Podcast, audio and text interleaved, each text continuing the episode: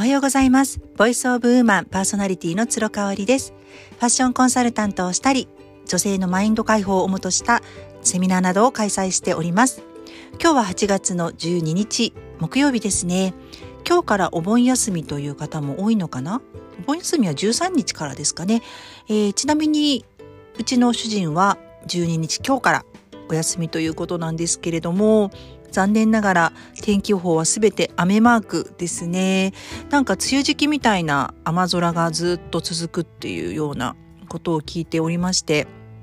いやうちね子供たちがあんまり外に出て遊びたがらないのでこの平日だった火水うん、この2日間もなんかねずっとお家にいて1時間だけね一緒に散歩に行ったりとかしたんですけれども散歩に行く割には全然食欲が落ちないっていうのをねすごい心配してましてあのワーママハルさんのね音声配信を聞いていてよくこうアメリカとか欧米欧米じゃないかアメリカに特化したところであのものすごく太った方っていますよね。ああいう方ってやっぱりあの自分がもともと食べたいと思っていた環境ではなくってやっぱこう食べ物を際限なく与えられるっていう環境にいたらしいんですよね。でそれがやっぱりもう習慣化してしまって大人になってからももう際限なく食べてしまうっていうねそういうパーソナリティになっちゃったっていう話を聞いていやーちょっとうちね結構あのパパが優しいのであのお菓子とかねアイスとかたんまり買っといてくれる人なんですよねだから子供たちもおやつとアイスとあのお風呂上がりのアイスと必ず欠かさずに全く運動量がねあの増えてないのに食べる量変わらないのでかなり夏休みに入ってちょっとプクプクしてきちゃってるのを私が心配しましてねで今日ちょっと息子たちに相談してみました。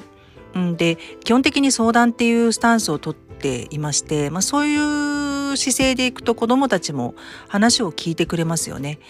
うんまあうちねこう上から押し付けても絶対効かないっていうのが分かってるので私自身もねあのコンビニに行くなとかあのスナック菓子食べるなって母からあんなに言われていたけれども隠れてこそこそ食べてたんでねそういうことがあったのであのー、やっぱ子どもたちにはまあ私の気持ちを伝えてあのー、意見を聞こうと思って聞いたらそしたらなんかねもう即答でしたね。あの、おやつをやめる、3時のおやつをやめるって、もうお風呂上がりのアイスは絶対欠かせないからって2人とも言うんですよ。で、1時間のあの運動は毎日するけれども、おやつはやめると。うん。その代わりあの、一杯のジュースだけ許してほしいっていうのとかね、大概案をね、一丁前に 提案してくれました。でも良かったなというふうに思ってます。やっぱ糖尿病とかのリスクも出てきちゃうみたいなんですよ。今、あの、低年齢化してるってことなので、うち特にね主人の家系が糖尿病の家系なのでちょっとそのあたり心配してあの主人と私でこう決めたことを子どもたちに押し付けるんじゃなくてまあ主人にはこういうことを子どもたちに言おうと思ってるっていう報告だけであとは子どもたちと話し合いをして今のとこそれがうまくいってるかなっていうような感じですね。で今日はね子育てに関してのお話なんですけれどもね私自分が子供を持ってうんとまあ私自身が実家が離れていて彼の実家も離れていて本当にこう夫婦2人で手を携えて子育てを一緒にやらなくちゃいけないっていう状況だったんですよね。もちろんあの保育園にお世話になったりとかしましたけれどもあの日曜日が例えばあのお休みだったりとかしますので保育園は私日曜日に仕事が入ることも前は多かったのでそういう時はもう主人にあの本当に任せっきりっていうこともあったんですよね。でやっぱそういう中であのー、お友達からねいいなとかってすごく羨ましいなって言われることがあったんです。まあ一般的にイクメンとかっていうこう言葉って旦那さんをこう賛辞するような言葉だと思うんですけどそもそも考えるとイクメンって何っていう感じですよね。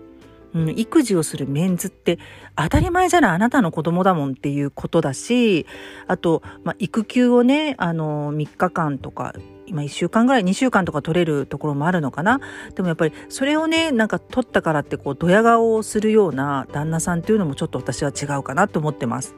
うん、やっぱり子供の世話って2週間やそこらで終わらないし分かるものでもないしもちろんすごく助かりますよ助かるんですけれども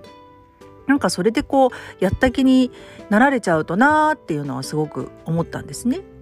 であのー、私がこう日曜日仕事の時に主人やっぱご飯作れないので、まあ、子供たちをこうあのファーストフードとかに連れて行ったりとかするんですけれどもお父さんがね子供たちをファーストフードに連れて行くのを年配のご婦人とかは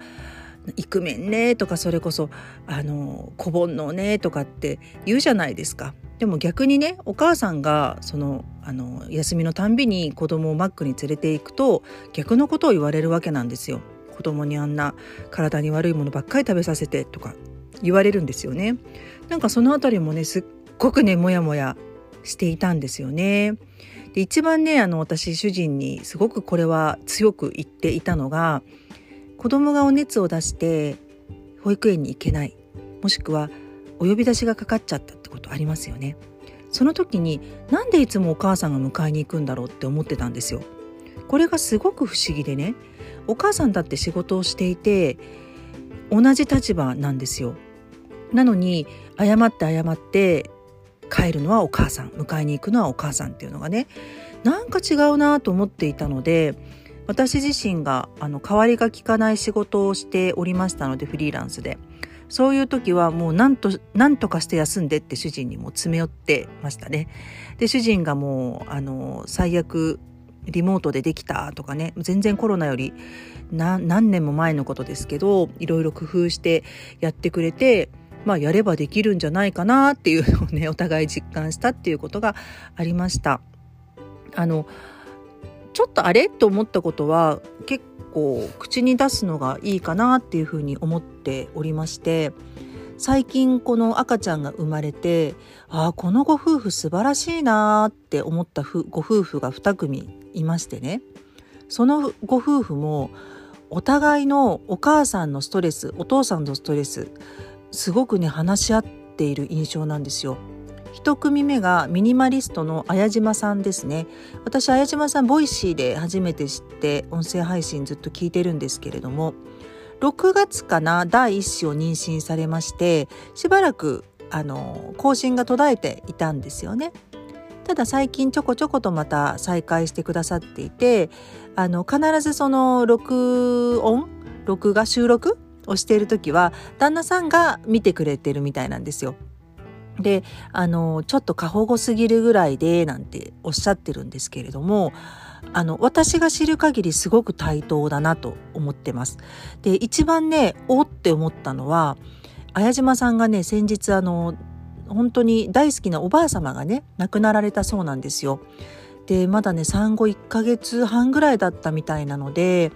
おそらく搾乳をされて1日2日ぐらいだったかなうん、あの、おそらく遠方に行かれて、ご実家の方かな、行かれて、家を開けられたそうだ、なんですよね。これね、あの、生後1ヶ月半のお子さんと旦那さん、2人置いて、実家に帰るって皆さん、できます？私これすごいことだなと思っていてもちろん綾島さんも悩んで悩んであのやられたことだと思うんですけれどもこれはねやっぱりあのー旦那さんとの日頃の信頼関係がないとできないことですよね。言っていいよって言ってくださる旦那さんがいるっていうことですから本当に素晴らしいなというふうに思います。で1ヶ月半だとねまだあの綾島さん自体の体も元に戻ってはいないですし赤ちゃんも23時間ごとに授乳なのでね相島さん自体もめちゃめちゃあの胸が張ったと思うんですよね。なんかそういう中でもこう子供を預けて出かけるっていうことをされていてで実際これをね公にした時にあの非難されたっていうのも彼女が音声配信で言ってたんですよ。でまあそうだろうなとそういうふうに言う人はいるだろうなと思ったけれども私自身は素晴らしいことだなっていうふうに思いました。お母さんはうん一人しかいないしうん、子供のそばについてあげることはすごく大事だと思うんだけれどもそれで何かこう大切なものをができなかったり大切なことを見失ってしまうっていうのはちょっと違うんじゃないかなっていうふうに思います。やっぱそれをしないためにもパートナーとのあの関係性とか良好なあの関係がすごく大事になってくるんではないかと思っております。で2組目はリリーさんですね。あの私が毎朝セルフケアの朝ライブ参加しているゆきえさんとみきさんのお師匠さんにあたるリリーさんですね。で実はリリーさんも、えーと、2月かな半年前に男の子を出産されたばっかりっていうことで本当にね音声配信とかインスタグラムとか見ていても旦那さんと本当にこう何でしょう平等っていうのかなニュートラルな関係をねうまく作ってらっしゃるっていう感じなんですよね。まあ、お二人ともフリーランスでお仕事をされているのでもう仕事復帰にはパートナーの協力が欠かせないっていうところだと思うんですね。でリリーさんの旦那さんはもう産後すぐ23ヶ月で東京出張に行くリリーさんにもちろんついていって赤ちゃんと一緒に。でその時にベビーカーで行くのでどの号車に乗ったらエレベーター降りてすぐエレベーターがあるかとかここの駅はエスカレーターしかないから抱っこ紐に変えてとか段差があるかとかそういうのも全部調べてくれたらしいんですよ。さらっとおっしゃってましたけどそんなことできる